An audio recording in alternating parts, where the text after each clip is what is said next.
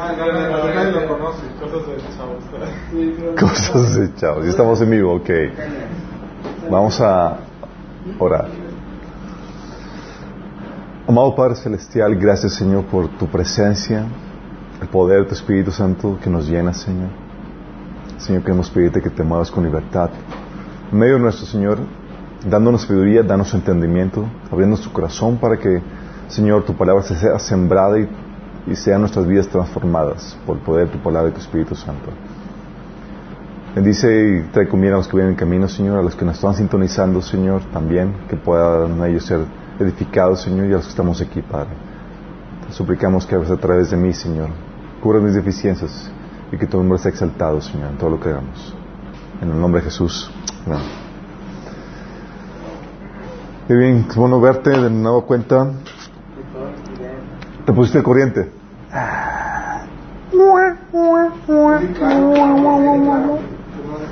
Lo vamos a hacer, así es. Ok, estamos viendo el tema. Hoy comenzamos, digo, la semana pasada comenzamos lo de eh, taller, chicos, de formación pastoral. Y dices, ¡Ah! ¿pastor yo? Sí, chicos, pastores ustedes. Qué rápido.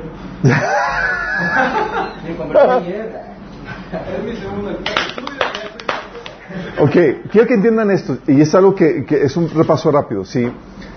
Eh, a ver, y supone que el avance de tu discipulado, chicos, te va a llevar a vivir una vida superior, una vida mejor, ¿sí? Donde encuentras soluciones a tus problemáticas y estás experimentando un nivel de vida de mayor calidad, ¿sí? Y de forma natural se espera que tengas compasión. ¿Te acuerdas que habíamos visto esto?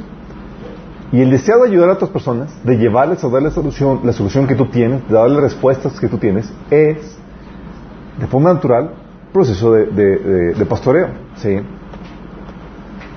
Y es, eh, dices, tal vez no seas llamado tú a ser pastor de una congregación, pero sí eres llamado a ser tutor, a ser un, un líder espiritual que pueda impartir paternidad espiritual a las personas que están comenzando en Cristo es la ordenanza de la Biblia. Pa- eh, el autor de Hebreos se acuerdan que les he dicho, deberían ya ser todos ustedes maestros. Pues son niños chiquitos. Es decir, se espera que tú crezcas a un nivel de, crecimiento espiritual al punto de que estés listo para tomar gente y ayudarle en ese proceso de crecimiento espiritual. ¿Vamos chicos? Entonces puedes ser parte de esos tutores. Eh, Obviamente tenemos la, responsabilidad de pastorearnos mutuamente. Y todos aparte tenemos la encomienda de la Gran Comisión. Y eso de la Gran Comisión es de discipular a otras personas. Es un proceso donde llevas a esas personas en, ese proceso de discipulado a ese crecimiento, a esa madurez espiritual. ¿Vale? Ah, sorry, es que aquí estamos. Entonces, habíamos visto problemáticas ahorita. Tenemos la problemática de que hay mucha gente sin pastor.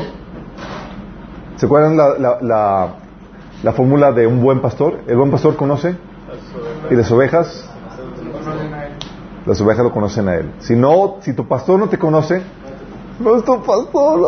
¡Ay, estoy sin pastor! El pastor debe oler a oveja, chico. Así es.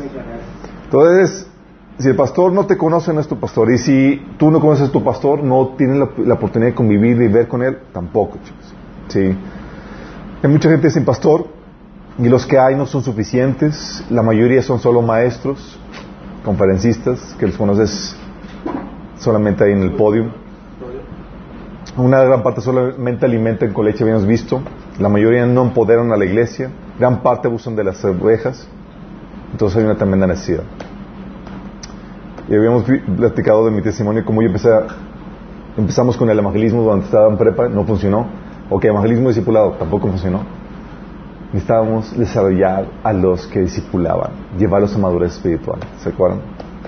Ok, y ahora vamos a ver el cómo, el llamado a ser padres espirituales, chicos. Miren, sé que estoy, estoy consciente que estas temáticas difícilmente las van a ver en las iglesias. Porque las iglesias no les impulsan, no, no les nos llevan a que crezcan, a que se desarrollen espiritualmente. Mi intención aquí es que ustedes lleven a madurez, aunque sean, aunque en su corta edad, que puedan dar respuesta, que puedan llevar a otras personas a ser maduros espiritualmente. Sí. La edad no tiene mucho que ver, chicos. Hay jóvenes que pueden pastorear a gentes mayores, chicos. Sí. Eh, han conocido ustedes seguramente a personas de 50, 60 años y que se comportan como niños. Sí. Porque la madurez eh, cronológica no refleja necesariamente la madurez. Eh, la edad cronológica no, no, refleja necesariamente la, madurez de la persona. Ya personas de muy corta edad que han pasado muchas cosas y han capitalizado las, las experiencias que, han tenido para avanzar en su proceso de madurez y resultan más maduras que personas de, de, más de, de, mayor edad. ¿sí? Entonces la idea es animarte a que avances en este proceso. Y el proceso de discipulado, chicos, es impulsarte a ese, a ese proceso. Que no te quedes estancado, es, ok, me están llamando madurez. Sí.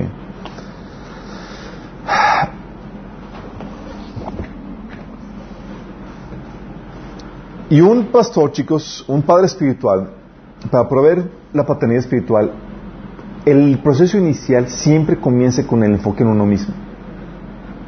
O sea, tú tienes que poner en orden muchas cosas de tu vida. Sí. Tienes, vamos a ver, para que puedas ser padre espiritual, ¿qué es lo que tienes que hacer? Primero tienes que dejar de ser niño espiritual. Sí. Hay niveles de crecimiento en el cuerpo de Cristo. Nada más quiero que entiendas esto. ¿Qué tanto va te puede tomar tu crecimiento espiritual? Si hubieras discipulado, probablemente a los tres años deberías estar listo. ¿En los tres? Déjame decirte, si eres discipulado, así como, era, como eran los, apóstoles, Dios, sí. Déjame decirte, Pablo era muy sanguinario en ese sentido, porque ni siquiera tres años, chicos. Era, te comparto, bla, así rápido, oro por ti, te encomiendo la obra del Espíritu Santo y te voy discipulando en el camino. por cartas, imagínate. Y te las visitas, ok, me toca ya visitar a ustedes, pero voy a otras y, y arreglando las problemáticas, sí. Sí. Pero una situación donde, apremiante, donde te, aventaban al ruedo. Muchas veces así Dios nos avienta al ruedo. Y es conforme vamos avanzando, nos obliga a eso. Así como hay padres que, que, que, se tuvieron que madurar, tuvieron que ser ya cuando tuvieron sus pequeños, ¿no? Y es como que, ¿cómo le hago? Y las problemáticas, y sí, no se prepararon. La que ustedes, la idea es que ustedes se preparan. Entonces tienes que dejar de ser niño espiritual, tienes que saber pelear, sé, diferentes, de, eh, diferentes frentes de la guerra espiritual, tienes que haber ganado victorias, tienes que dar respuestas, soluciones. Y vamos a comenzar con esto, la del niño espiritual. Sí. ¿A qué me refiero con que tienes que dejar de ser un niño espiritual? Sabes, la Biblia dice en Lucas 6, del 40 al 41. Los alumnos no son superiores a su maestro, pero el alumno que complete su entrenamiento se volverá como su maestro. Genial, ¿no? Es como que succionale todo al maestro. ¿Hasta dónde te va a llevar? Hasta su nivel nada más. no más, ¿sí? Y es ahí cuando ese entrenamiento te permite eh, encarnar y llevar, empezar ese proceso de madurez, sí. Y tiene la misma mecánica, eh, el mismo proceso que sucede, de lo que sucede en el mundo físico, chicos. Por ejemplo, un niño de 8 años se puede reproducir físicamente, chicos. ¿Por qué no? Oye, un niño precoz. ¿No está listo qué? No está listo su cuerpo para poderse reproducir, tiene que su cuerpo madurar. ¿Estamos conscientes de eso? Sí. O sea, los, los, tiene que estar su cuerpo listo para madurar y no solamente su cuerpo listo para madurar, él tiene que estar económica, tiene que tener la madurez económica y emocional para poder comenzar el proceso de crianza. Si les ha tocado por, a adolescentes que se embarazan, sí, Dices, chale, se embarazó, estaba en la, en la secundaria o en la prepa. ¿Y qué pasa? ¿Qué hacen ellos? O sea, tienen el bebé y ¿a quién se lo dejan? Se lo dejan a los papás, a los abuelos. ¿Por qué? Porque ellos no tienen la madurez ni, ni, la, ni la capacidad económica ni nada para poderse hacer cargo de los pequeños. ¿Sí les ha pasado? ¿Por qué? Nos ha pasado. Digo, no ustedes, digo, les ha tocado.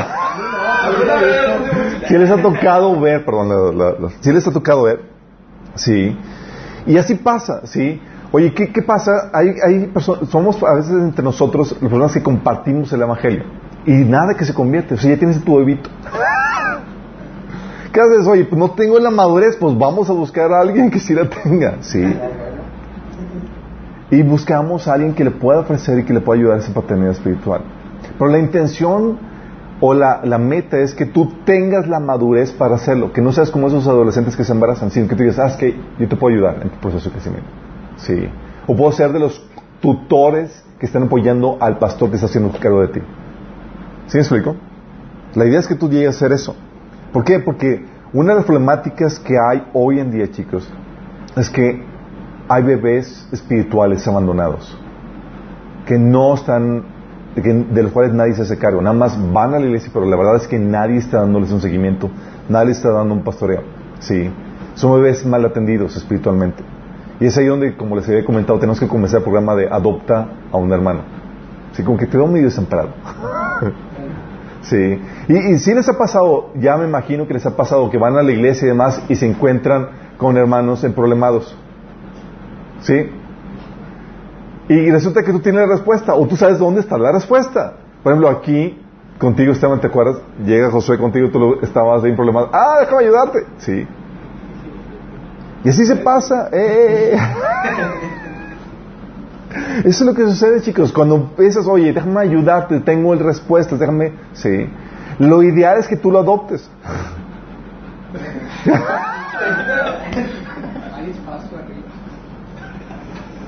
que tú lo lleves en ese proceso. Por ejemplo, me estabas comentando, oye, hay una persona que quiere, que les interesa, y es como que, pues, sí, que puedas tú ya forzarte a, hacer, a tomar responsabilidad por esas personas.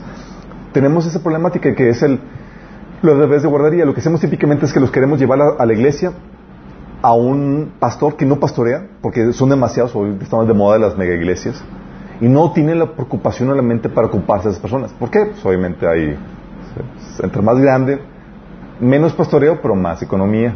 Sí, exactamente. Pero, como quiere que sea, tienen su propósito, tienen su función. En su mala estrategia, mala, buena, Dios los utiliza y, tienen, cumplen un propósito dentro del reino de Dios. Sí, pero es ahí donde dices, oye, tienen deficiencias, sí. ¿Y quién crees que está llamado para suplir esas deficiencias? Ustedes, chicos. Sí. Sí. Y la ventaja es que estamos aprendiendo aquí que no necesitas el título para servir. Sí, es el pastoreo informal. Oye, ¿te puedo ayudar con esto? Sí. Con el otro. Oye, te paso este material. Oye, ¿cómo vas? El ayudarnos, el procurarnos mutuamente, chicos. Sí. Entonces Dios quiere que, para que puedas llevar este proceso donde tú puedas impartir esta paternidad espiritual, tienes que dejarte ser niño. La Biblia te enseña en 1 Corintios 13, 11, el pasaje ¿sí? De que cuando era niño hablaba, pensaba y resonaba como niño. Pero cuando crecí dejé de atrás las cosas de niño. Hay un tiempo en la vida espiritual donde eres un niño espiritualmente. ¿Sí? ¿Cómo se manifiesta? ¿Cómo, cómo se, ¿Cuál es la característica de un niño? No tiene sabiduría. ¿Sí? Necesita un tutor. A un niño sí le has visto de que no se deja alcanzar de los niños. ¿Por qué? Porque no sabe. Sí. No saben, es en su ignorancia, en su falta de sabiduría, van, pueden hasta matarse ellos mismos. Sí. Imagínate un niño pastoreando a otro niño, pues ahí te encargo, sí. Y, hay, hay, y no que no pueda compartir algo, sí puede compartir, pero a su nivel de niño, sí. Porque el niño es inexperto en el mensaje de justicia.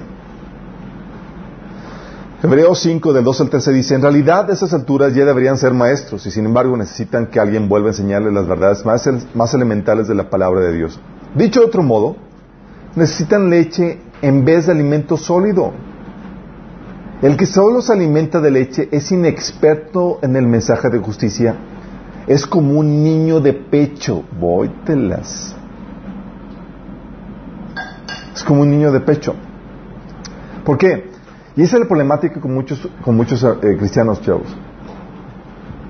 Esas personas de aquí de Hebreos tenían conocimiento, chicos. Pero la falta de práctica los hacía quedarse todavía como niños pequeños. Sí. O sea, como niño pequeño, ¿sabes qué? Ya le enseñé cómo ir y hacer en el baño, pero sigue haciendo el pañal. Sí. Necesita todavía leche. No sabe todavía crecer. ¿Por qué? Porque la, madurez, chicos, no se da solamente con la teoría, se tiene que generar con la práctica. Y aquí Pablo, aquí el autor de Hebreos está diciendo, oigan chicos, ya deberían saber esto, y eso ya les enseñamos por los lados. Su falta de práctica los hace todavía ser niños espirituales, inexpertos en el mensaje de justicia.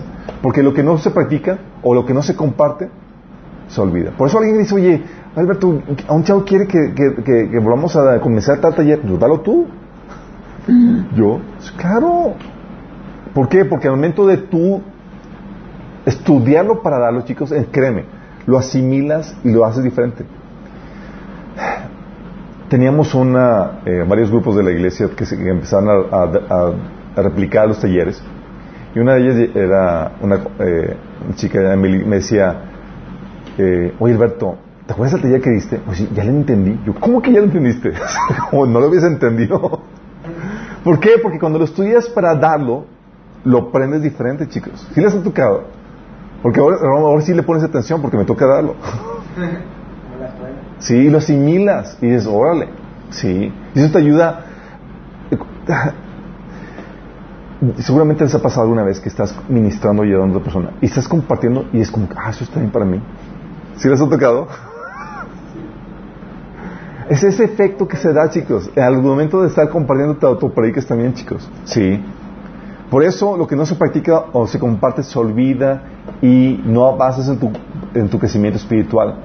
Por eso, chicos, la Biblia ponía que un requisito para el liderazgo, sí, es que no fuera un neófito. ¿Saben qué es un neófito? ¿No? ¿No saben? Era una... Y un neófito Supe que era porque mi mamá le decía así mucho, a un montón de gente, eres un neófito y yo. Pensé que era un palabrón así de un insulto tremendo. neófito tiene que ver con la, viene derivado de la palabra nuevo, si es una persona, un nuevo, un recién convertido. De hecho, primera de Timoteo 3.6, en la versión eh, eh, internacional lo dice de esta manera. No debe ser un recién convertido no sé que se vuelva presuntuoso y caiga en la misma condenación que cayó el diablo. ¿Cuál condenación cayó el diablo? ¿En qué? En el orgullo. Se volvió presuntuoso. Porque una persona nueva, chicos, fácilmente se envanece, se cree así como, wow, sí. Él piensa que su sentido de valoración va a depender de su posición, de su estatus, de lo que tiene, de lo que se ve y todo eso. No tiene la madurez para lidiar con eso.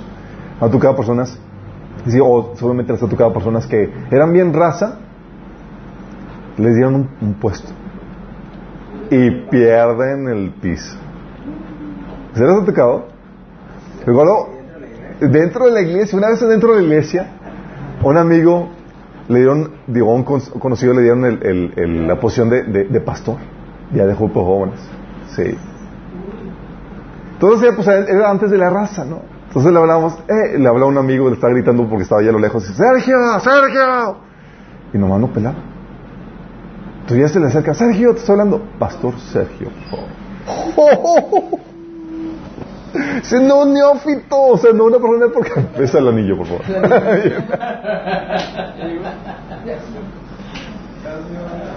sí, porque el, el neófito, la persona que todavía es niño, fácilmente se... Eh, cae en el orgullo, ¿sí? Porque trata de suplir sus necesidades emocionales por medio del título, la posición, el rango, lo que ves, lo que tienes, qué número de gente, etcétera. Y esas son señales de inmadurez, chicos. ¿Sí?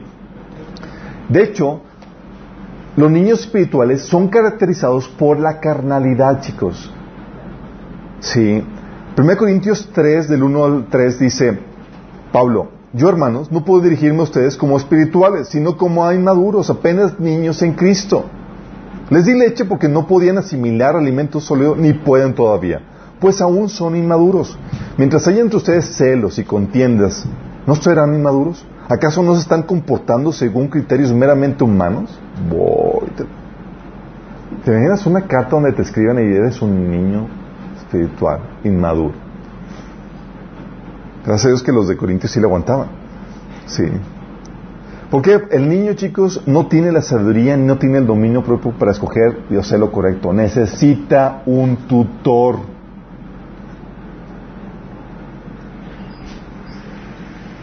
Sí, chicos, La razón por la, que, por la cual... Bienvenidos, bienvenidos, pasen.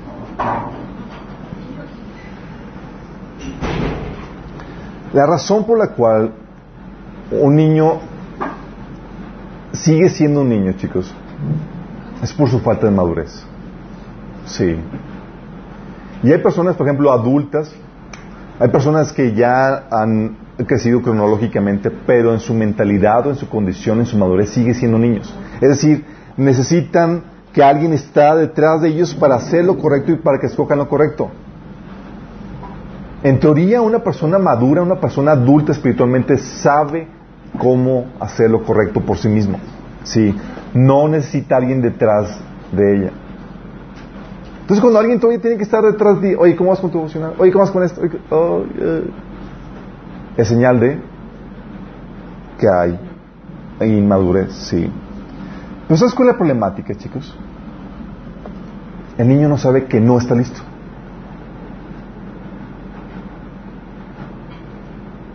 ¿Es el problema? ¿Por qué crees que los niños suelen ser contestones y rebeldes con sus papás? Porque ellos piensan que lo saben todo. ¿Sí me explico? Y ellos saben y, se, emberrichan en, lo que quieren, en su voluntad, porque ellos creen que saben lo que es lo correcto. Los papás, los que somos papás, hemos experimentado eso. No, yo quiero esto. no, hijo, eh, o hijo, cómete el plato. No, no quiero. Es lo que te conviene. no sabe lo que es lo correcto. Sí. No sabe tomar decisiones correctas. 1 Timoteo 3, 10, por eso te dice la Biblia que un principio en cuanto al crecimiento y la madurez para determinar el, el, nivel de liderazgo que tienes. Dice 1 Timoteo 3:10, hablando de liderazgo, que primero sean puestos a prueba y después, si no hay nada que reprocharles, que sirvan. ¿Por qué? Porque el liderazgo se tiene que poner a prueba para determinar qué nivel, en qué nivel estás. ¿Sí? La problemática es que, como les comento, chicos, somos tan inocentes y tan parcos en nuestro juicio contra nosotros mismos que no sabemos. Se tiene que poner a prueba. De hecho, no sé si conozcan el efecto de Donning-Kroger. ¿No? Búsquenlo en YouTube. Hay un video muy padre. De hecho, lo puse ahí la liga. El efecto Donning-Kroger, se los voy a platicar. Eh, es un, eh, está, basado por el nombre de, los dos eh, eh, científicos que lo estudiaron. El efecto de Donny-Kroger es un sesgo cognitivo según el cual los individuos con escasa habilidad o conocimiento sufren de un, sentimiento de superioridad ilusorio. O sea, se consideran más inteligentes que otras personas, más preparadas, midiendo incorrectamente su habilidad por encima de lo real piensan que están wow, super wow. Sí. Este sesgo se explica por una incapacidad metacognitiva del sujeto para reconocer su propia ineptitud. O sea, no sabe que es un inepto. Por el contrario, los individuos altamente calificados tienden a subestimar su competencia relativa, asumiendo erróneamente que las tareas que son fáciles para ellos también son fáciles para otros. Sí. ¿Qué pasa con estas personas? Estas personas, como están en ignorancia, ellas piensan que son bien buenas y no saben medir, sí, su capacidad. Es el efecto Donning y tiene la tendencia esa que me creo mucho mejor de lo que realmente soy. Sí. Mientras que los individuos más calificados, chicos, tienden a subestimar su competencia. Es como que ya son más con ellos mismos. Sí, qué fuerte, ¿no? Así asumiendo erróneamente que, que, los, eh, que las tareas que son fáciles para ellos también son fáciles para otros. Entonces, ¿qué es lo que hace, chicos? Lo que hace es que el niño en ese estado de inmadurez piensa que todo lo sabe, que todo lo puede. ¿sí? Y por eso aspira con facilidad a posiciones de liderazgo. ¿Me voy explicando? La sobriedad, chicos, en cuanto a uno mismo, eh, viene por medio de la del conocimiento y la experiencia. Es hasta que te pruebas, órale, que, que empiezas a ver, hoy ¿de qué estás hecho? Sí. Por eso dice 1 Corintios 4, del 2 al 4. Fíjate lo que dice Pablo. el gran Pablo, fíjate lo que dice. Ahora bien, alguien que recibe el cargo de administrador debe ser fiel. En cuanto a mí, me importa muy poco cómo me califiquen ustedes o cualquier autoridad humana. Ni siquiera confío en mi propio juicio en este sentido. Imagínate. O sea, ni siquiera confío yo en, qué tan bueno soy. O sea, no puedo ni siquiera, no confiaba en él, ni él mismo. Tengo la conciencia limpia, pero eso no demuestra que yo tenga razón. El Señor mismo me evaluará y tomará la decisión. Si estás consciente, esta es una persona de, años de experiencia y es, es muy sobre en cuanto a su juicio. Mi caminar con el Señor, algo que, seguramente vas a experimentar si es que ya no has experimentado, es que vas avanzando con el Señor y digo, Señor, ya estoy listo, venme aquí, úsame. O sea, Señor, tremendo potencial desperdiciado.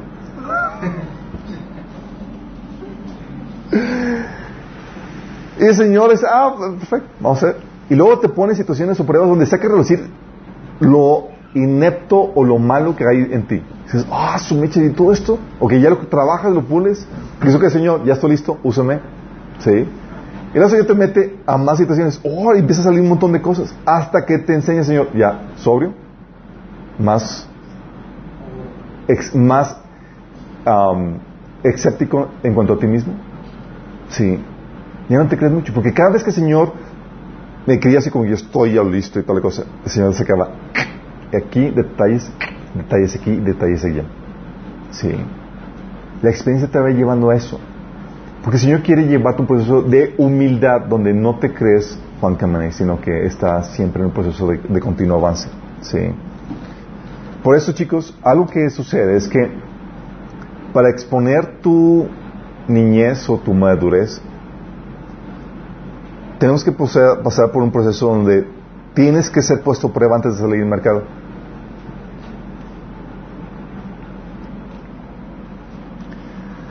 Ustedes saben lo que hacen las grandes empresas, ¿verdad? Las grandes empresas cuando sacan un producto. Antes de sacar el producto, ¿qué hacen? Esto hacen estudio de mercado, pero también prueban el producto para si tiene los estándares de calidad que se necesitan. Porque lo peor que pueden hacer es que ya lanzaron un producto y resulta, ups, hubo tal detalle y recoger toda la producción de vuelta. Millones y millones de estados. ¿Galaxy qué? Fold. Ah, el Galaxy Fold que empezó, eh, hubo... El, que explotaba también el Galaxy. Como 4 o 5 años. Sí. Pero este de Galaxy, el que es de la mariposa. Así es. A todos lo quitaron. O sea, se lo, lo tuvieron que regresar. ¿Por qué? ¿Qué tiene? No, Tuvo detalles porque empezaba, eh, creo que se, se rompía o, o, sí, estuvo detalles ahí. Te quemaba la oreja. Te quemaba la oreja. Pero imagínate, o sea, el trabajo de las grandes empresas es, antes de que se salga al mercado, tiene que pasar por proceso de, de prueba. Sí. Y lo mismo pasa con nosotros, chicos. Tú puedes ver esto, por ejemplo, en el caso de Jesús. ¿Y sabes quién está y quién ayuda en el, en el proceso de, de, de, de control de calidad? El diablo. El diablo el diablo trabajando en, el, en esa área, chicos. Entonces tú llegas acá, Juan como así como en Juan Camaná, y dices, Señor, estoy listo, aquí está el potencial listo para ser utilizado, Señor, para tu gloria.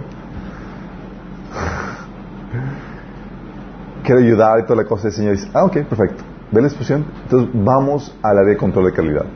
Y hace lo que Dios hizo con, con Job. Le dice a Diablo, Satanás, ¿ya viste a mi hijito Irving aquí hermoso que es perfecto, íntegro y demás.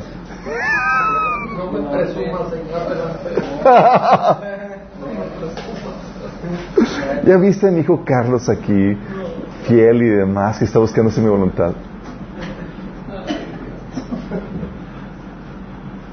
Y lo que el Señor es que te, te encaminas y te dice, Señor, pues, vamos a llevarte el área de control de calidad. ¿Sí? Es para ver si ya estás listo. Mateo 4 del 1 al 2 ves a Jesús que pasó con esa misma situación. Dice, luego el Espíritu llevó a Jesús al desierto para que el diablo lo sometiera a tentación. ¿Quién lo llevó?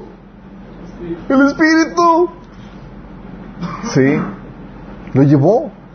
Dice, después de ayunar 40 días y 40 noches, tuvo hambre. El tentador se le acercó y le propuso, si eres el Hijo de Dios, ordena estas piedras que se convierten en pan. Y empezó la tentación. Fíjate cuándo comenzó. Comenzó ya cuando estaba al final del periodo de, ayuno, cuando estaba sumamente débil. Sí.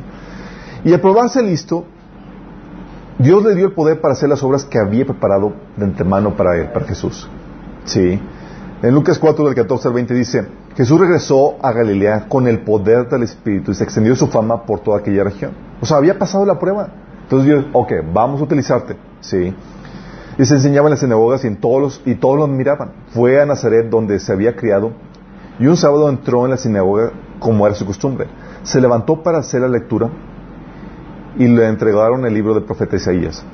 Al desenrollarlo, encontró el lugar donde estaba escrito, el Espíritu del Señor está sobre mí, por cuanto me ha ungido para anunciar las buenas nuevas a los pobres, me ha enviado a proclamar libertad a los cautivos y a dar libertad a los ciegos, a poner en libertad a los oprimidos, a pregonar el año del favor del Señor. Luego enrolló el libro, se lo devolvió al ayudante y, se sentó. Todos los que estaban en la sinagoga lo miraban detenidamente. Y él comenzó a hablarles. Hoy se cumple esa escritura en presencia de ustedes. Fíjate lo que pasa. Esta unción, este poder para hacer llevar a cabo su ministerio, cuando llegó? Después de la prueba. Después de que se probó apto. Sí. Porque, chicos, la única forma de saber si eres o no niño espiritual es por medio de la prueba. Sí. Nota que la preparación que tuvo que preparar, que tuvo Jesús que, que, hay que tener para pasar esa prueba. O sea, ¿tú crees que los pasajes que Jesús citaba se los sabía por inspiración? Se tuvo que haber estudiado la palabra, chicos. Y si no, se la, si no hubiera estudiado bien la palabra, se lo hubieran, se lo hubieran bailado. ¿Sí? ¿Se acuerdan cuando Jesús citó la, cuando Satanás citó la Biblia? Pídete Jesús porque escrito está. Ah, pues escrito está. Ahí nos vamos. Adiós Mesías. Así como que, asunto fácil. Sí. Se puso a prueba, chicos. Sí. También tienes el caso de con Israel, por ejemplo. Israel fueron puestos a prueba para ver si estaban listos. ¿Cuándo fue puesto Israel a prueba? También fue puesto a prueba cuando estaba en el desierto, chicos. Sí. Qué fuerte. Igual con Jesús, puesto a prueba. Adelante, chicos, adelante. Igual que, que Jesús, chicos, Israel fue puesto a prueba en el desierto.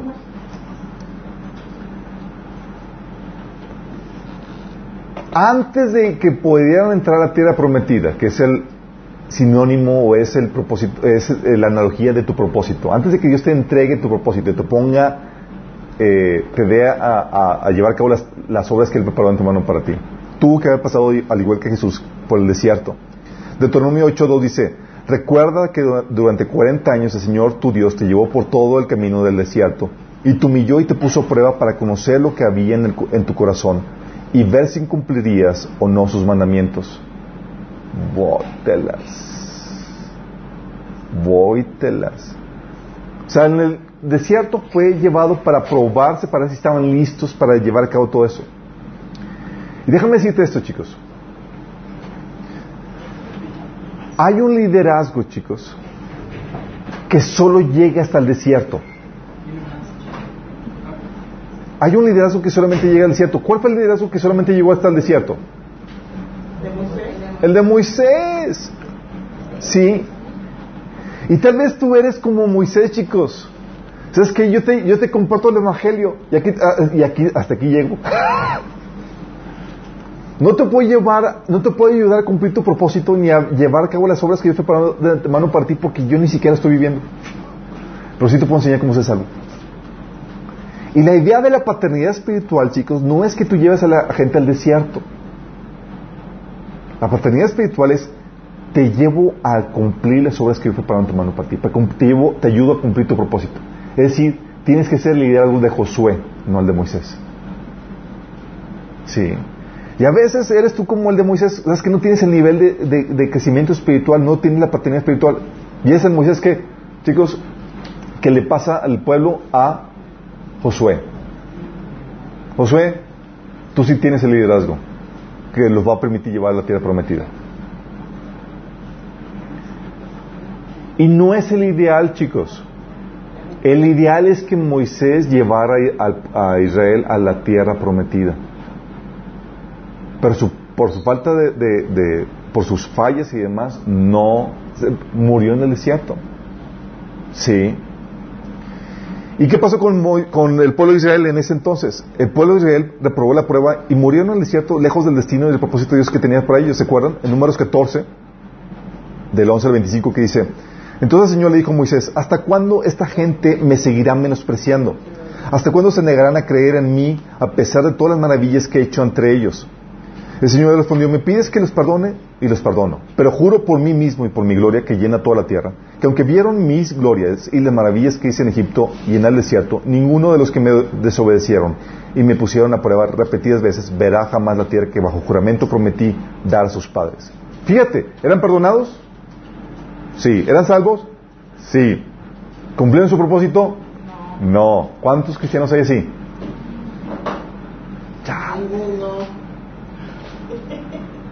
Chale. Sí. Por eso, chicos, tú vas a, oye, quiero que alguien me, dé paternidad espiritual. ¿En qué nivel estás? chicas, ¿en qué nivel está esa persona que te quiere dar eso? ¿Está a nivel de desierto donde solamente te va a, llevar a conocer la salvación? ¿O está en el nivel donde está viviendo las obras que Dios preparó en tu mano para él? Esté cumpliendo su propósito. Sí. Versículo 23 de ese pasaje dice que jamás verán la tierra que bajo juramento prometí dar a sus padres. Ninguno de los que me, me despreciaron la verá jamás. En cambio, mi siervo Caleb, que ha mostrado una actitud diferente, me ha sido fiel, le daré posesión a la tierra que exploró y a su descendencia la heredará. Pero regresen mañana al desierto por la ruta del Mar Rojo, puesto que los amalecitas y los cananeos viven en el valle.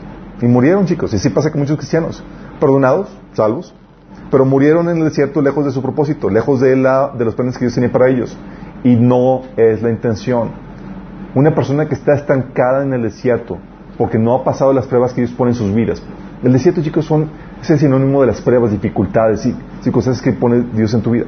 Y es, Dios espera que tú las pases, porque es indispensable para que tú puedas crecer espiritualmente. Por eso dice Santiago, gózate cuando tengas que. Cuando estés pasando por diversas pruebas. Es como, wow, es la oportunidad que tengo para crecer y desarrollarme. Y si me pruebo apto, si paso al desierto, Dios me va a dar la sobrestia para mano para mí. Y voy a poder ayudar a crecer a otros espiritualmente. Déjame decirte esto. El que no pases el desierto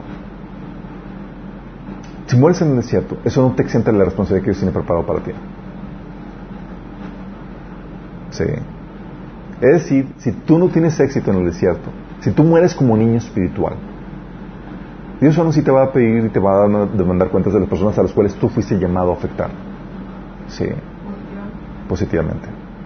recuerdo una vez donde estaba eh, un proceso donde estaba sumamente enamorado de una chica y pues nuestra relación era tipo Romeo y Julieta y no podía ser. Entonces estaba la depre. Señor, ¿por qué? Toda la cosa. Sí. Piti, pareció ese pasado, si alguien estado así tipo Romeo y Julieta.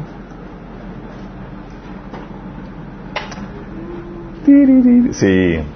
De esas veces que estás en depresión, quieres pasártela dormido porque no quieres ya vivir toda la cosa. Sí, bien mal. Y recuerdo que me dice, llego conmigo una hermana, me dice, oye Chuy, Dios me estaba levantando en la madrugada para orar por ti. Yo, me dice, te sientes así como que Dios está desmadrugando a alguien por mí. Qué genial. que genial, ¿no? Digo, qué cuidado Dios. Lo dice, eh, me dijo que ibas a, eh, me puso, me levantó por dos personas que van a sufrir eh, operación en el corazón. Yo le pregunté, físicamente o emocionalmente, o dice, uno emocionalmente y otro físicamente. Y, él dijo que lo mío era, emocional. Y luego me dice el Señor, ya sabes cómo le gusta a veces eh, darnos de cabeza. Dice, y lo tuyo es emocional y, me dijo que estás teniendo problemas en la cuestión sentimental por una chica y que estás en depresión. Dice el Señor que si no te levantas de esta, el Señor te va a pedir cuentas por las personas que tú has sido llamado a afectar. Sí. Dices, wow, te las es una palabra de ánimo más agradable. Dice, y lo que tú has vivido no se compara nada con lo que el Señor sufrió por ti. Entonces te compara con el Señor y es como que, en pocas palabras, una cacheta, levántate, porque hay un proceso de responsabilidad que pasa eso. Exactamente. Es decir, no puedes morir en el desierto. Si mueres en el desierto, eso no te va a exentar de tu responsabilidad, chicos. ¿Sí? Porque tu llamado es a la paternidad espiritual, al crecimiento espiritual. No es como que tú no, no has sido llamado que música de fondo, chicos. No has sido llamado a permanecer permanentemente como niño espiritual. No has sido llamado a eso. Está prohibido que tú permanezcas así, chicos. Por eso el reclamo de hebreos a los cristianos deberían ser ya maestros. Sí. Entonces muchos cristianos mueren en el desierto, lejos de sus propósitos, lejos de, los planes que Dios tenía preparado para ellos. Dicen que quieren cumplir el propósito de Dios, pero ¿sabes qué? Quieren el éxito de acuerdo al mundo, no de acuerdo a Dios. El éxito de acuerdo al mundo viene, eh, viene eh, de acuerdo al mundo, se los da a los carnales, eh, el mundo se los da a los carnales y a los indomables. Quieren tener algo, las cuestiones fáciles. El éxito de acuerdo a Dios, chicos, es te pule, te trata contigo, con tu carácter, con tu obediencia, con diferentes aspectos. Entrar a la tierra prometida, símbolo de, cumplir tu propósito, va a requerir que adquieras un montón de cualidades y habilidades que solo se consiguen en el desierto. Confianza a Dios, estricta obediencia, continua búsqueda de su guianza y su presencia, etcétera, etcétera, etcétera. Sí. Por eso es muy importante que avancemos, chicos.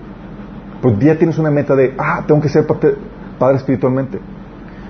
¿Por qué? No avanzas o no creces espiritualmente, ¿qué va a generar?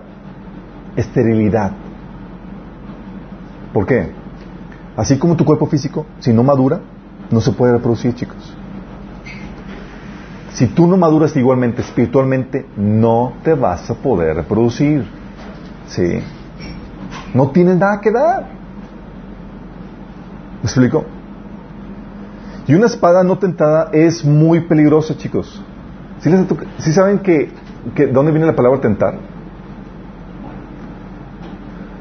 La palabra tentar, chicos, es algo que los romanos hacían para forjar las espadas.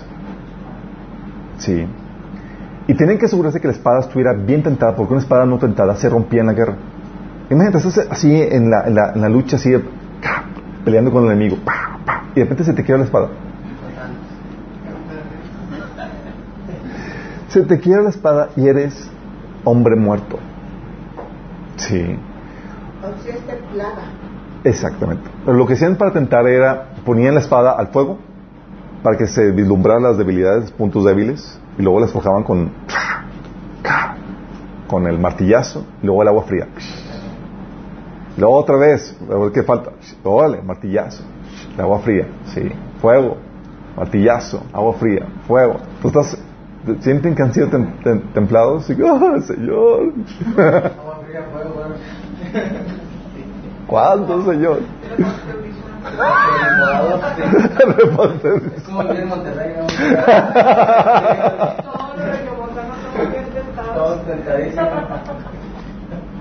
Sí. O sea, los riesgos que se cobran si no, si no eres puesto a prueba primero, Tal cual espada, sin intentar, te vas a romper la batalla. Y vas a dañar a otros, vas a dañarte a ti mismo, vas a avergonzar el nombre de Dios. Si pasa, les ha tocado personas en el liderazgo que terminan, producen daños terribles. Muchas de las personas que están en ese liderazgo, Dios no las puso.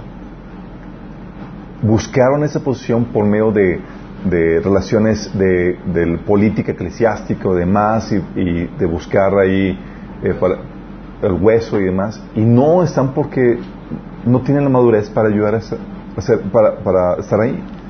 Y una persona que no tiene que no es tiene la madurez espiritual no puede impartir la paternidad espiritual. Al contrario va a dañar a otras personas. Sí. Lo siento chicos pero tu propósito va a implicar lucha va a implicar guerra vas a enfrentar luchas. Ese proceso de madurez va a implicar luchas. mira, tengo una, Me ha tocado varias ocasiones. Me gustaría decirte que nada más una vez, pero varias ocasiones llegan conmigo que dicen, es que yo quiero vivir una vida normal. tranquila, así que Dios me dé algo normalito, o sea, tranquilo, no, una bonita familia, sin problemáticas ni nada. yo, ¿really? Quieres que cumplir tu propósito de una vida, una vida normal. Olvídate, mi chavo. Si vas a enfrentar luchas, cumplir tu propósito es trabajar para el avance del reino en la tierra y se avanza destruyendo las obras del diablo. Y eso implica que haber una lucha contra su reino y que es vivir tranquilo. Really. ¿Sí me explico? Avanzar.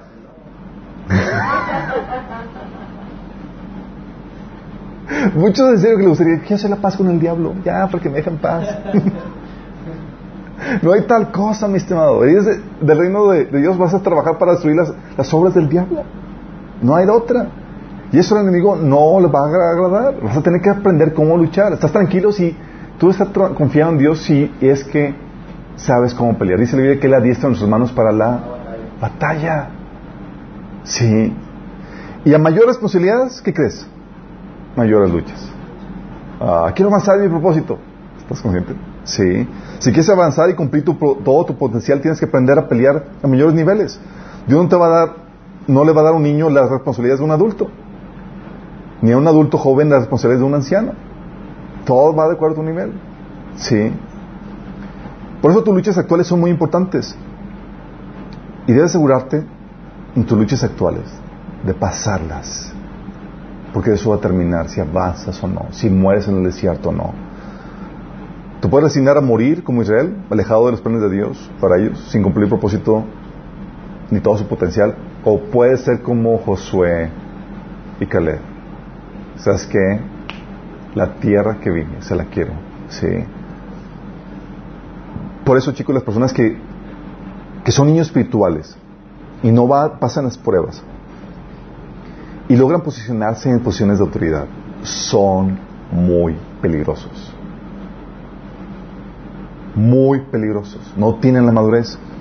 Tu ascenso organizacional no es lo mismo que tu ascenso en madurez, tu ascenso en el reino. Creo que entiendas eso. Tu ascenso en la jerarquía organizacional no necesariamente va a reflejar tu ascenso dentro del reino de Dios. Tu ascenso en la organización muy bien pudiera ser obras de Satanás que Dios permite para probar a otros. A otros que son los, que realmente Dios quiere promover. Por ejemplo, tú tienes a Saúl. Saúl era un hombre reprobado delante de Dios y era, ocupaba el lugar más prominente. Imagínate que tú seas de Saúl.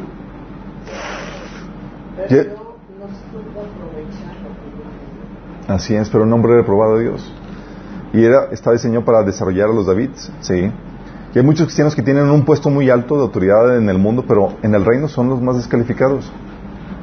Pero nos deslumbramos típicamente, chicos, por el puesto y por ser cristiano. Sin darnos cuenta que son saúles rechazados por Dios que preparan solamente a los Davids. Sí. Por eso tienes que entender, va a implicar una guerra. Y proceso de paternidad espiritual, entonces no te puedes quitar de ese llamado. Eres llamado a la madurez espiritual. Eres llamado a poder ser tutor de otras personas. No puedes permanecer como niño espiritual. ¿Partimos de ahí? ¿Bien? Entonces no hay vuelta de como que, ah, quiero aquí una vida tranquilita, normal. No. Tienes luchas actuales, son ordenadas por Dios. Prepárate, pásalas correctamente. Sé fiel ahorita en un poco. Si no, no vas, a, vas a morir estancado ahí, chicos. ¿Sí? Y parte del proceso de, crecimiento, chicos, de esta guerra que va a implicar y que va a, va a determinar tu grado de madurez, es que sepas a pelear en los, diferentes en los seis diferentes frentes que implica la guerra espiritual. Ok. Quiero, ya vimos que cumplir tu propósito va a implicar o vivir una vida cristiana o, madurar en el reino de Dios. Va a implicar una guerra espiritual porque tu propósito conlleva destruir las obras de las tinieblas en el cual el enemigo no se va a quedar con las manos cruzadas. ¿Estás consciente de eso? Va a implicar, va a querer destruirte, va a quererte hacia un lado. ¿Sí? Y cuando hablamos de guerra espiritual, de hecho hay un taller que, hablamos de eso, son siete sesiones. Está en la página de Minas. Pero hablamos... ¿Quién de aquí, aparte de Casia, fue cristiano en los noventas. bueno, de hecho aquí nadie, de hecho muchos ni nacían, ¿verdad? Trabajo. Es que bueno, aquí, aquí hay generaciones muy jóvenes, muchos están bebitos, obviamente. Aquí, ¿soy nacido en los 90, verdad? No, 99, chale. ok, chicos, déjame explicarles algo. Sí, una, una cruda y, fatal, y fatídica realidad. En nuestra generación noventera, digo, de los cristianos de que, que crecimos en el Señor y conocimos al Señor en los noventas, cuando hablábamos de guerra espiritual, y decíamos que esa guerra espiritual era típicamente orar, alabanza, gritos, guerras así, de, hasta tenía rolas de, hagamos guerra espiritual, todos aquí, la alabanza bien prendida, entre más gritos, más fuerte, más, más, guerra. más guerra, ¿no? Y le prendíamos, saltábamos, y, ah, sí, esa era la guerra, sí. Salíamos de ahí, y bien luces todos. Es en serio, es en serio. Y sí, la guerra se pelea puede pelearse con alabanza, con la oración, con la intercesión, pero la problemática es que ignoramos los diferentes frentes de la guerra espiritual. Y nos daban en la tunda, o sea, nos daban una tunda de Satanás, porque nomás teníamos, estamos enfocados aquí, no guardábamos los diferentes frentes. Dices que Satanás te puede...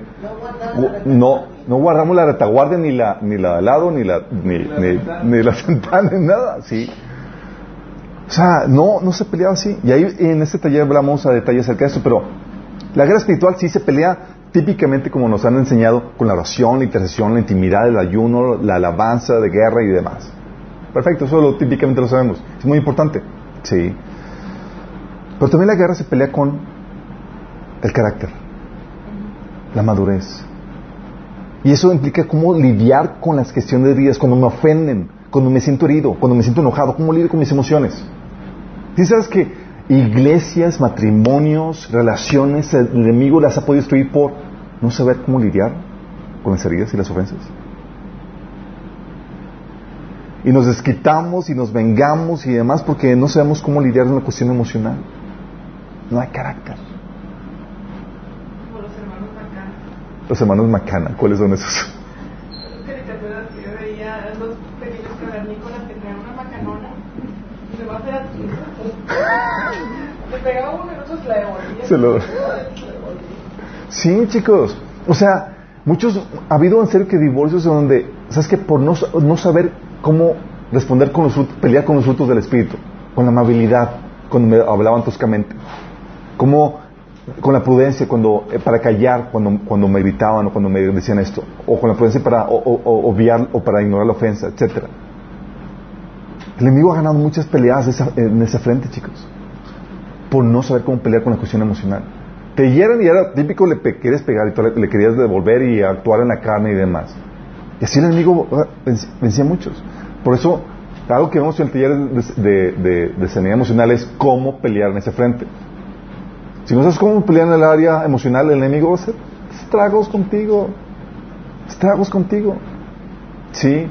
Porque a veces nos encontramos gritando a nuestros cónyuges, a nuestros hijos, a, lo, sí, así hablando. Y, pues, ¿sabes por qué fue? Porque no lidiamos con asuntos que nos dolían. Y andábamos de mecha corta. ¿Sí les ha pasado solamente uno? ¿Por qué? Porque nunca. Ah, jamás. no preocupes, digo. ¿Sí me explico? Tienes que saber cómo lidiar con eso. Y el enemigo, sí. Oye, ¿cómo se pelea con la gestión de pensamientos? El enemigo sabe, si no sabes administrar tus pensamientos, cómo tener la actitud correcta ante las fregaderas de esta vida, se trizas. Mira, la pity party, el enemigo te la va a lanzar vez tras vez y no va a salir. Y si hay algo que causa estragos y demás, ese sentimiento de justicia que te hicieron y demás, y quieres vengarse y toda la cosa, sí. Autocompasión. La fiesta de autocompasión. Es algo que hemos anteriormente renovado. Sí. Oye, también el Señor, te, digo, Satanás, en la guerra espiritual te, te prueba, va a probar tu conocimiento. ¿Qué tanto sabes de la Biblia? Mi pueblo fue destruido por falta de conocimiento. Falta de conocimiento causó su destrucción. Y a veces, oye, no sé, el enemigo va a causar destrucción porque no, ignora los principios para las finanzas ahí y causó otra destrucción en tus finanzas. O causó destrucción en cuanto a los principios que regulan la, iglesia o el matrimonio, o etcétera. Falta de conocimiento. Sí. Jesús, imagínate si no hubiera sabido la Biblia de papá. El enemigo lo cita un pasaje. Tírate porque está escrito, los ángeles te van a recoger. Ah, sí es cierto, ahí voy. Y así nos hace el enemigo. Muchos cristianos se dejan asaltar por pastores que mal usan la Biblia. Porque no conocen la Biblia. Y no le pueden echar culpa al pastor. Simplemente hay ignorancia. Sí. ¿Sí me explico? Falta de conocimiento, sabiduría. No, a veces no sabemos cómo lidiar con un montón de cosas en nuestra vida. De hecho, típicamente llegaba así, el testimonio del pastor decía que llegaba la pareja y, también llegaba con, con nosotros. y llega, es que, pastor, ore por mí para que mi matrimonio se arregle.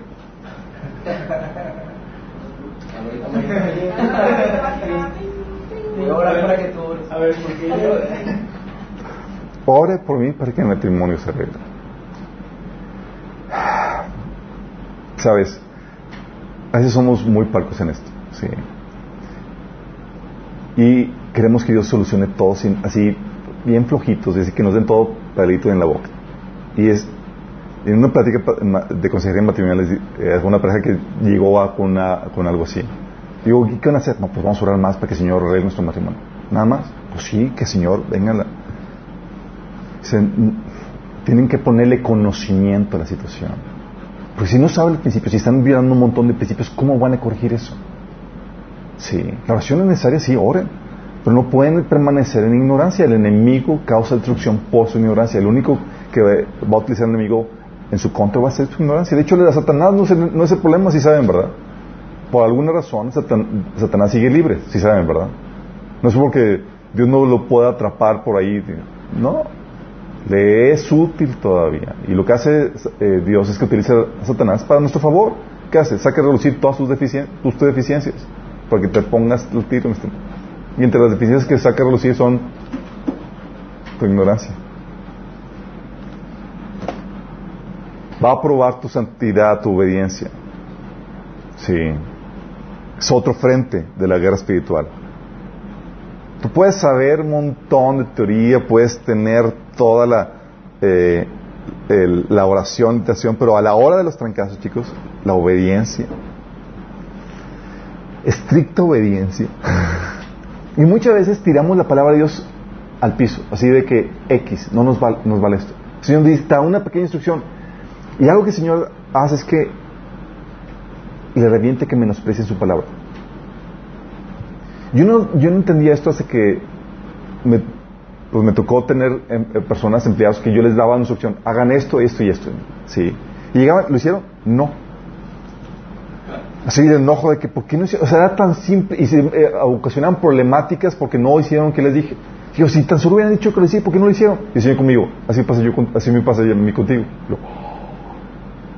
Porque Dios es muy estricto en ese sentido, chicos. Sí. Bueno, lo que parte, hay cristianos que, dicen, es que no he podido perdonar. ¿Y qué parte que debes de perdonar no, entiendes? Sí. Hay muchos mandamientos. ¿Qué parte que debes de amar a tu enemigo no entiendes? O sea, hay muchos detalles que queremos, que, queremos obviar en, en, nuestro caminar con el Señor. Sí.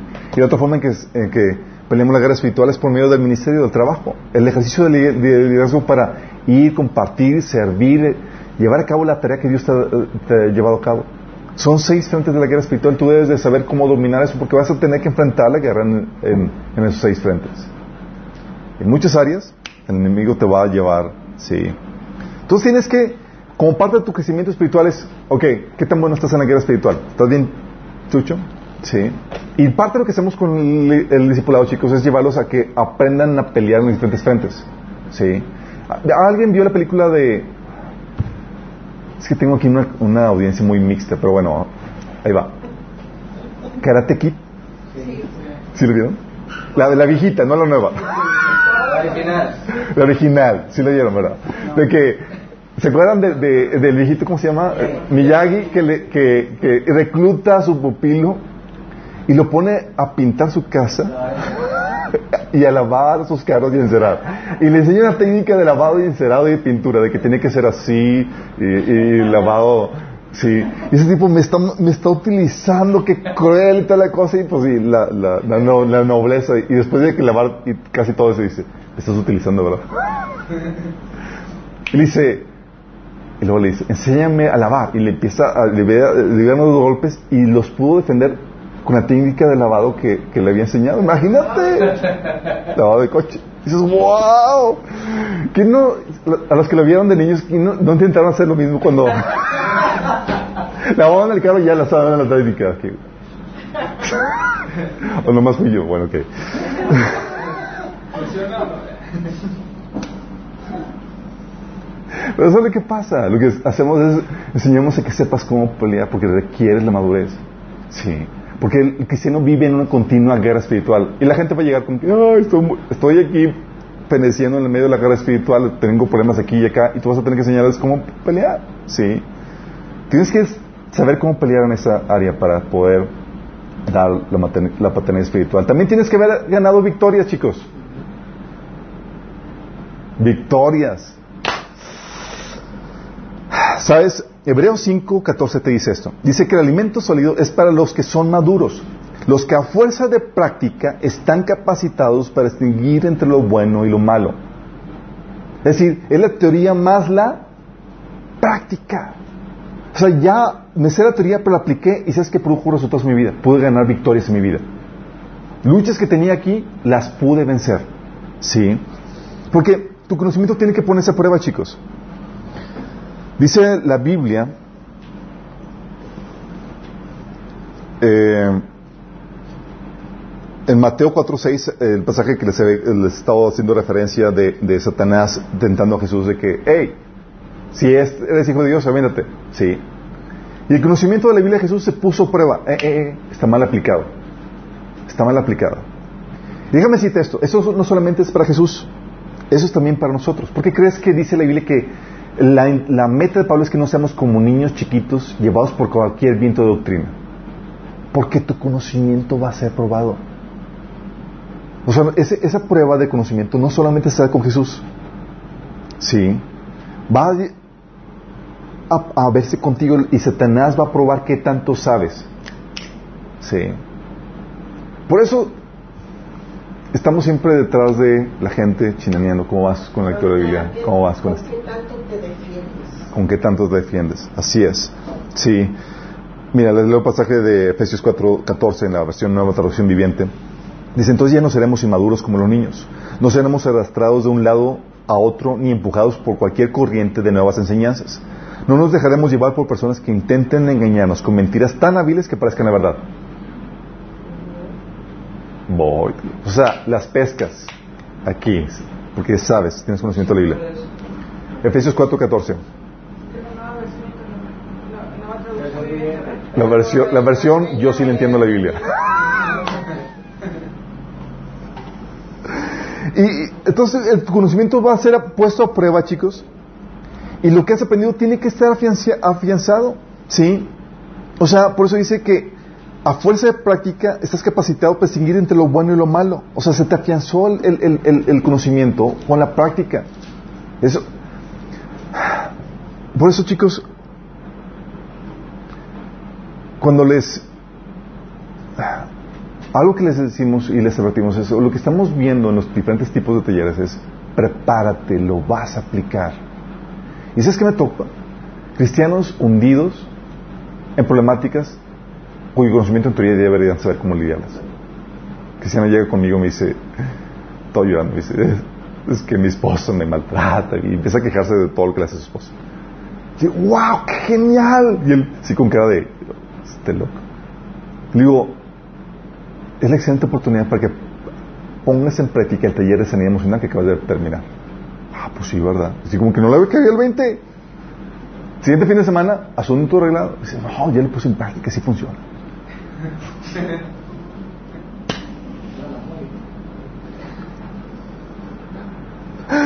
Sí, tiene que ser pensado porque tienes que generar la experiencia porque esta es la que te va a perfe- perfeccionar, chicos.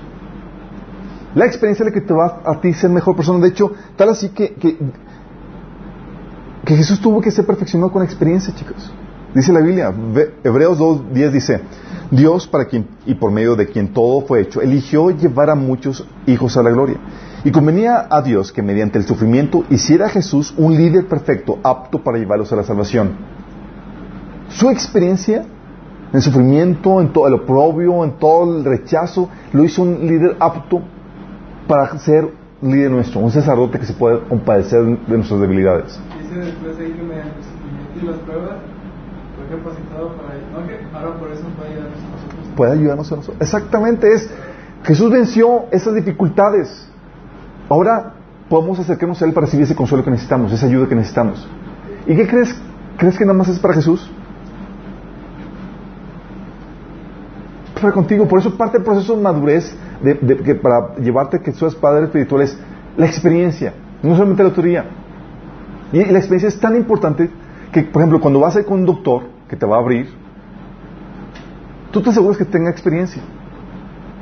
O prefieres, o imagínate que llegas, es que yo tengo doctorado.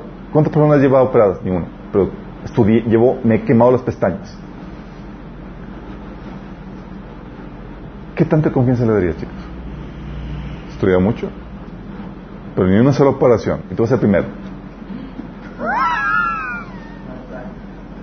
¿Te animarías?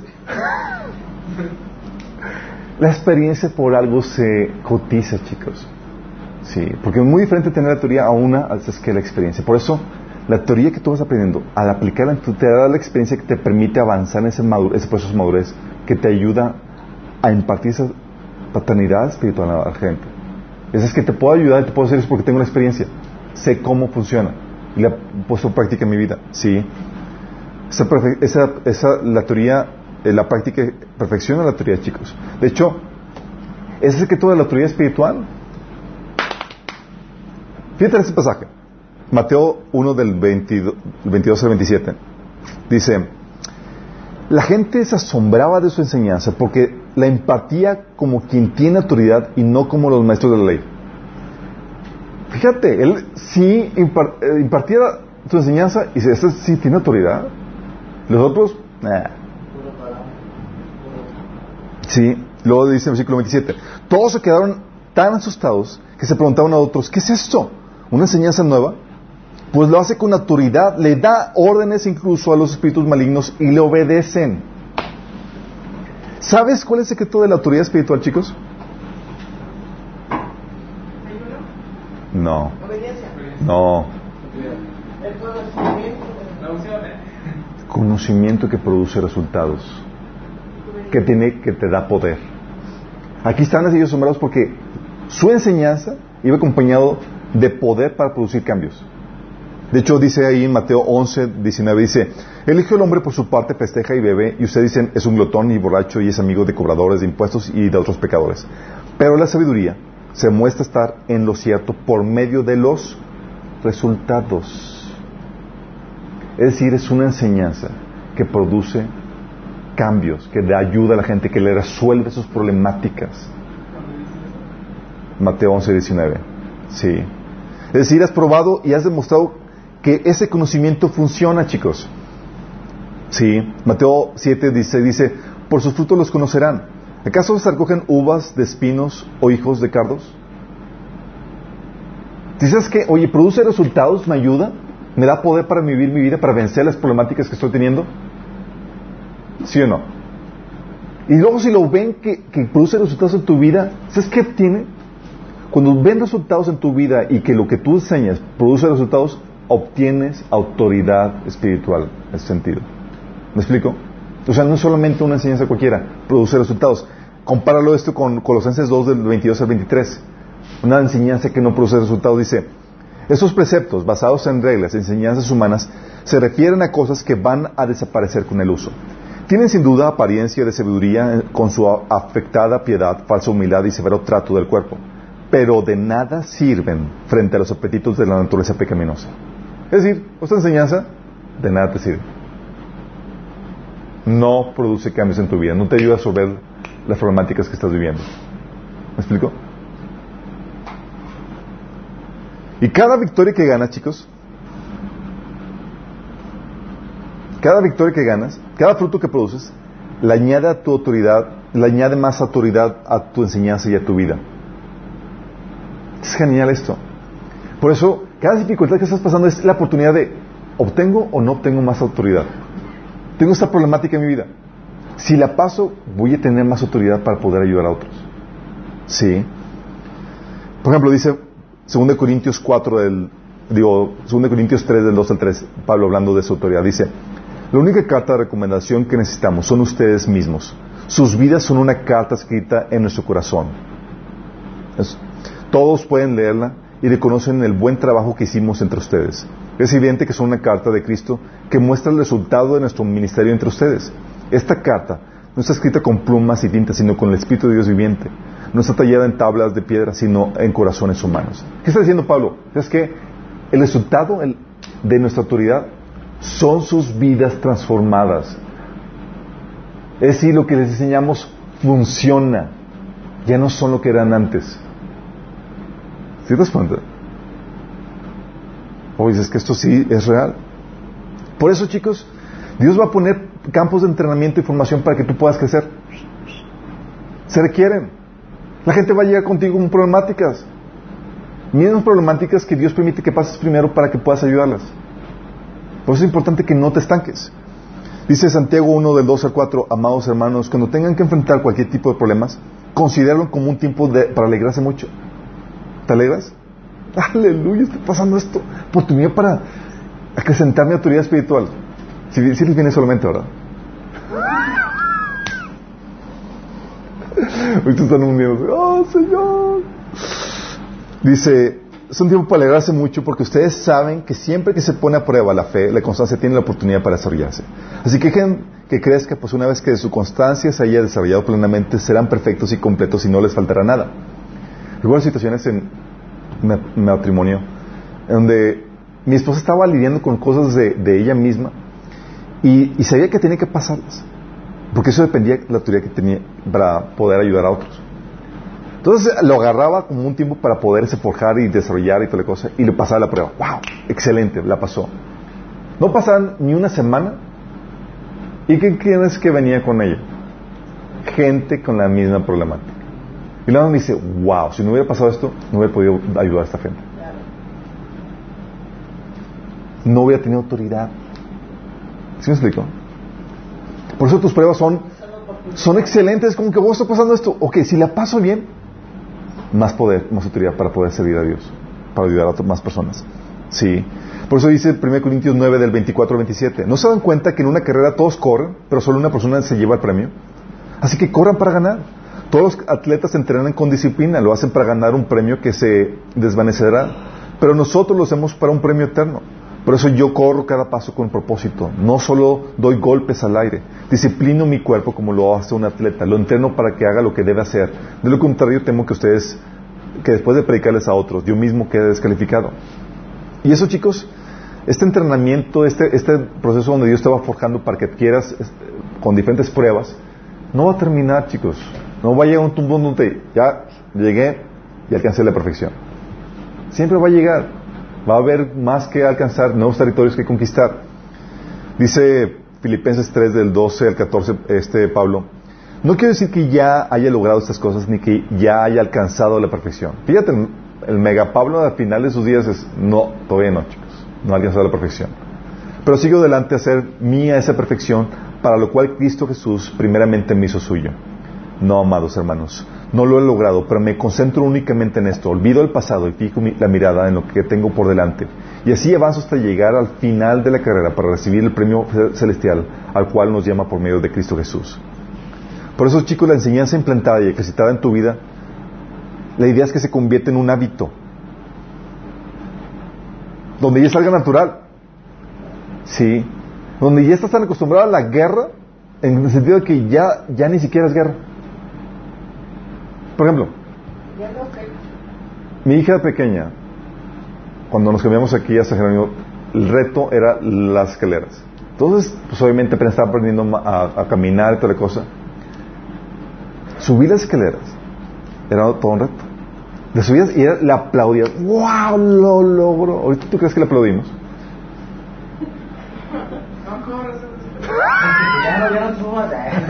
y ahorita no puedo.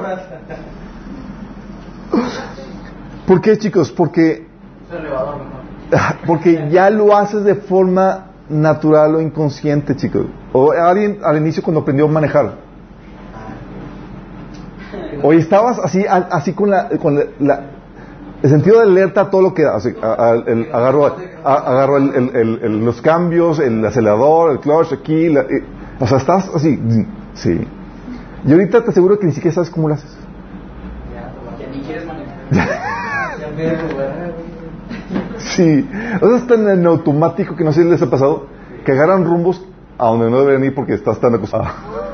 Dices, porque llegaste a la casa y ya, ah, pues sí, otro lado. Sí, Ya se la sabe, cara. sí, o sea, ya. Ya se lo sabe, cara. Porque la idea, chicos, es que se vuelva un hábito en tu vida todo el ejercicio. Por eso, lo que hace el ejercicio, chicos, y lo que hace, eh, lo que se, es el término es memoria muscular. ¿Sí lo han escuchado el término? A través de mucha práctica, tus músculos recuerdan cómo moverse y cómo reaccionar para poder tener un buen desempeño en el deporte. Imagínate. Y lo mismo creo que es en la música, ¿no? Lo mismo pasa en el mundo, en el aspecto espiritual. los videojuegos.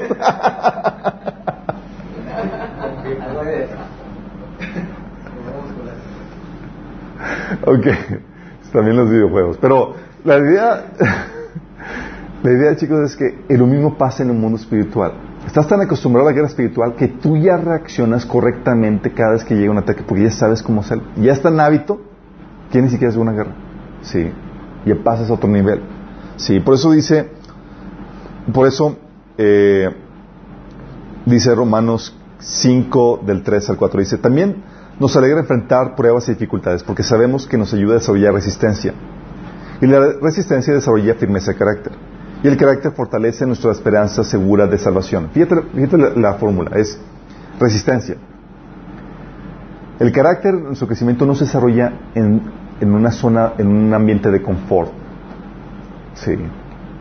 Es, tienes que esforzarte, tiene que haber resistencia. Desarrollas el músculo con resistencia. Sí.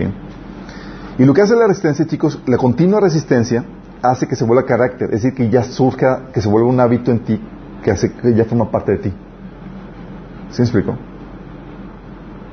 Dice, entonces la, resistencia desarrollada eh, desarrolla firmeza de carácter y el carácter fortalece nuestra esperanza segura de salvación. Es decir, ya forma parte de ti, ya, ya está in- integrado, ya se encarnó. Por eso Dios dice, hey, tengo que desarrollar tu, crecimiento espiritual, ¿qué crees que, va a tener que des- desarrollar, que va a poner el Señor? Te va a meter en un proceso donde tienes que aplicar lo aprendido hasta que formen parte de ti. Se haga un hábito, hasta que ya lo domines. Sí. Por eso, chicos, tienes que sacarle provecho a tu jefe abusivo, a tu cónyuge carnal, a tu suegra metiche. Sé que eso no hay en un mundo imaginario. A tu hermano odioso, porque eso te va ejercitando, va cualquiera que sea la problemática, chicos, va, te ayuda a ejercitar los frutos del Espíritu, te ayuda a practicar sanidad, te ayuda a administrar tus pensamientos, aplicar todas las herramientas que en teoría Dios te va enseñando, y hacer directamente por medio del discipulado. Por eso debes sacarle provecho a esas situaciones, esas problemáticas que vives, por eso debes ejercitarte en la obediencia. Ejercitarse en la obediencia. La Biblia lo llama ejercitarse en la piedad.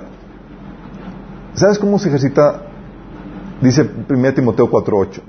El entrenamiento físico es bueno, pero entrenarse en la sumisión a Dios es mucho mejor porque promete beneficios en esta vida y en la que viene. La sumisión a Dios, chicos, es un sinónimo- de piedad. Chicos, dices, es muy piedoso, es una persona muy sumisa a Dios. ¿Sí? Pero ¿sabes cómo, por qué lo pone aquí como ejercicio? Porque hay situaciones donde no es agradable obedecer a Dios. ¿Sí les ha tocado? Chin, Señor, ¿qui- ¿realmente quieres que lo perdone? Chin, ¿realmente quieres que, le haga este gesto, esta amabilidad cuando realmente no se lo merece? ¿Realmente quieres que me, ah, estés hermano? ¿Realmente quieres que me someta a mi papá? ¿Realmente te ejercitas? Sí. Y se le llama ejercicio porque te tienes que obligar a hacer algo que no quiere. Tu cuerpo quiere estar aplastanado, aplatanado ahí en el sofá viendo una tele. Sí, recuerdo de niño, mi papá me invitaba a correr. A él le fascinaba el ejercicio porque ya estaba acostumbrado. A mí lo odiaba. Sí, y luego más correr. Como que no tenía muy, no me alimentaba bien, no sé qué, pero corría un poco y empezaba a sentir hormiga, hormiga en todo el cuerpo y sentía que me iba a desmayar y estaba de... Sí. Y ahorita lo disfruto tanto porque me tuvo que obligar. Sí, así pasa con, con la obediencia al Señor. Es, te obligas al punto que se vuelve ya un hábito. Sí, obediencia a tus padres, oye, la obediencia a tu esposo, tu jefe, oye, cortar con ese novio pagano o carnal que tienes, es obligarte a hacer lo, lo que sabes que es correcto. Oye, obligarme a ofrendar, etcétera. Sí. O vencer la adicción o ese pecado que todavía te ata. El cigarro, la pornografía, las drogas, es parte de lo que Dios espera. Son campos de entrenamiento. Oye, aprovecha ese desorden que hay en tu vida. ¿Hay áreas que están desordenadas en tu vida? Conozco a algunos de ustedes, sé que sí. Duda, deudas, horarios, falta de ejercicio, alimentación, falta de disciplina en muchos aspectos.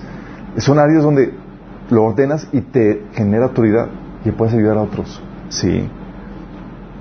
La crisis en tu vida que estés viviendo te va a llevar a ese grado de madurez que necesitas para poder ayudar a otros.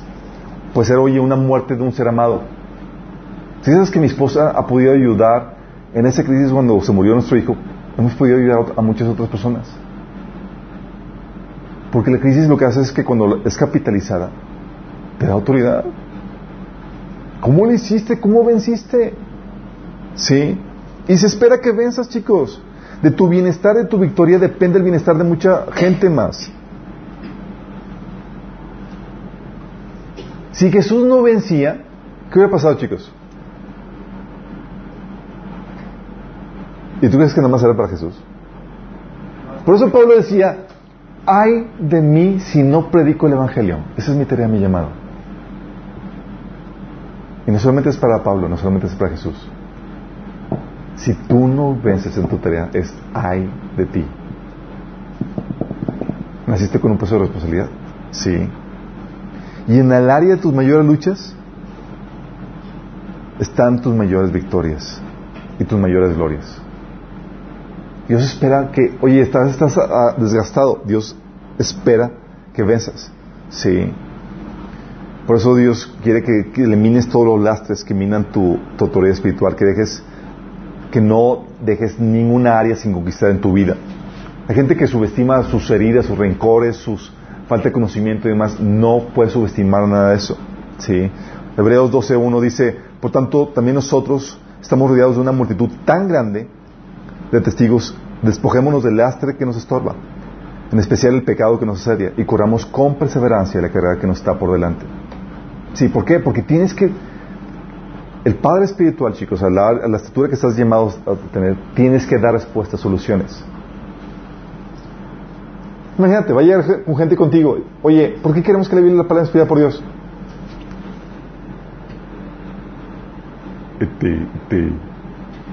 Chuy.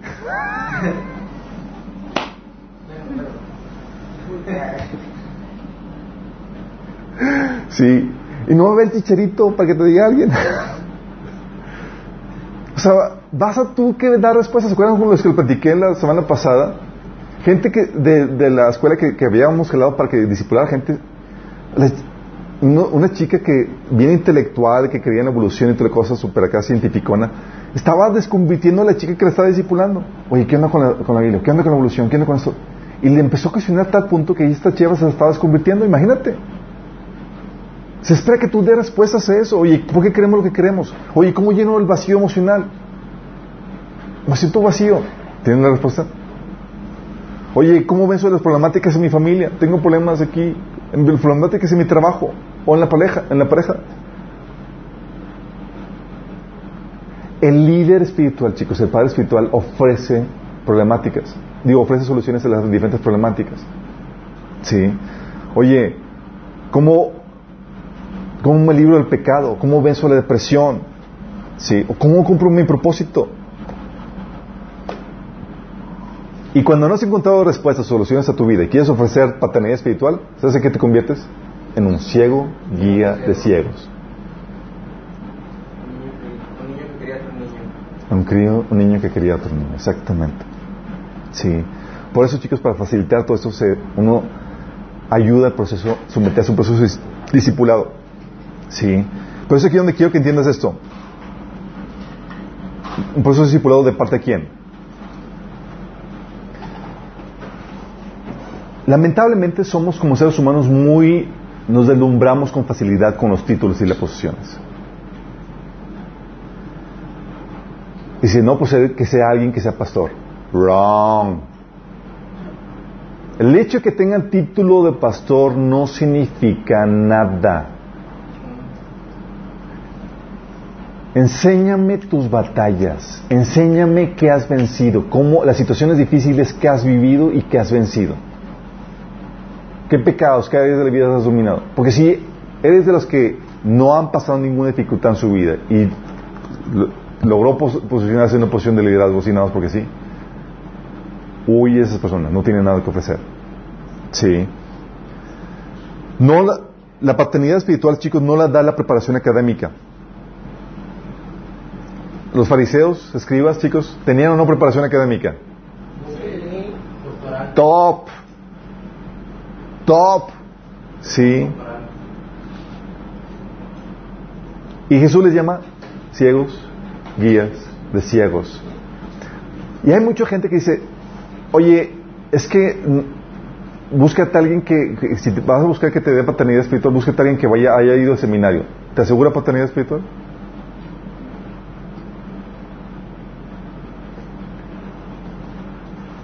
La paternidad espiritual, chicos, no la da el seminario o la escuela bíblica, sino el ejercicio y el trato del Espíritu que tiene sobre tu vida. ¿Sí me explico? Y a veces nos deslumbramos por la cuestión académica. La cuestión académica puede significar nada. Es, ¿qué soluciones tienes para mis problemáticas? Y eso se espera de ustedes, chicos. La gente seguía a Jesús porque daba respuestas a sus problemáticas.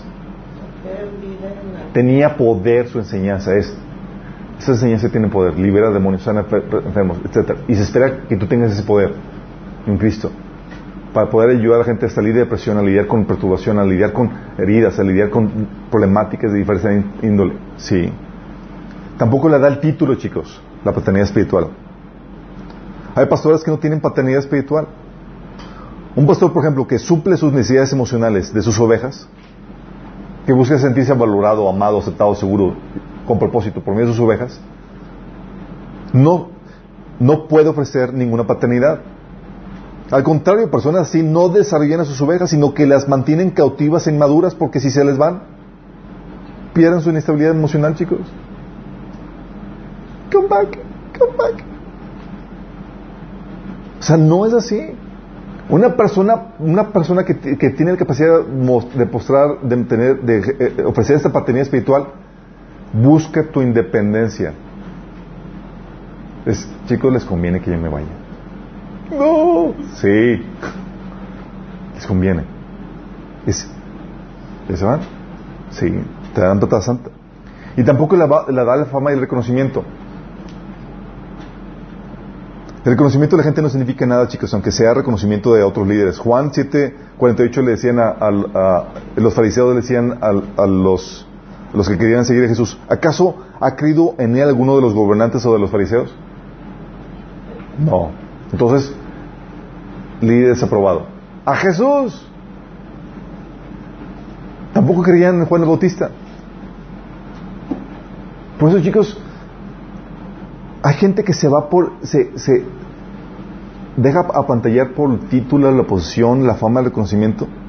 Y no se dan cuenta que a veces Satanás puede dar una buena fama, como lo hizo con los falsos profetas, o una mala fama a los verdaderos siervos. Dice la Biblia que los ap- apóstoles eran, eran eh, tratados como la, escoria de, este mundo, rechazados. Imagínate. Entonces, ¿cómo, ¿cómo te das cuenta? Dice Pablo que el reino de Dios no consiste en palabras, sino en poder. Es qué poder tienes, qué poder has manifestado en tu vida para vencer las diferentes problemáticas. Porque si tú no has podido vencer en tu vida en las problemáticas que tienes, si te veo a ti esclavizado y no viviendo una vida plena, ¿qué tienes a mí que enseñarme? El título no me va a dar nada. Y hay personas... Es pura información. Así es. Y muchas veces lo que, eh, lo que hacen es que quieren dominar tu vida para ellos satisfacer su- su- sus cuestiones emocionales. Cuando el verdadero líder es, te voy a dar soluciones a las problemáticas que yo tengo. que yo tuve y te puedo dar respuesta a eso, porque yo también pasé esas problemáticas. Por eso las personas más aptas es, son las personas que han pasado más tribulaciones y más dificultades en la vida y he sabido cómo vencer en medio de ellas. ¿Me explico? Por eso puedes gozarte tremendamente cuando estás pasando por diferentes problemáticas. Es wow. La oportunidad para crecer, la oportunidad para madurar, la oportunidad para ayudar a otros y ofrecer paternidad espiritual. Y Dios estaba ya por ese proceso. Y espera que Dios, y Dios espera que lo pases. Porque si no lo pasas, quedas como niño espiritual. No vas a poder ayudar a otros en ese crecimiento. Porque acuérdate, todo este meollo del crecimiento es vas a dar soluciones. ¿No las das? Estás en el hoyo. ¿Vamos? ¿Tenemos una oración? Amado Padre Celestial, gracias Señor, porque nos enseñas lo que realmente significa ser padres espirituales, Padre. Y nuestra oración, Señor, es que nos lleves en ese proceso de crecimiento, Padre, para que podamos ayudar a otros a vencer en sus luchas, en sus problemáticas, que podamos dar respuestas, soluciones, Señor, a las problemáticas que la gente está teniendo, Padre. Señor, que no seamos como niños llevados por cualquier evento de doctrina, Señor, inmaduros, sumergidos, Señor, en problemáticas, vencidos por esas problemáticas, Señor. Al contrario, ayúdanos a conquistar, Señor, a vencer en medio de las problemáticas que llevamos, Señor, para que podamos dar respuesta, Señor, solución de esas problemáticas a más personas. Queremos ser esos padres espirituales, Señor. Llévanos a ese mal grado de madurez. Te lo suplicamos, Señor, en el nombre de Jesús. Amén.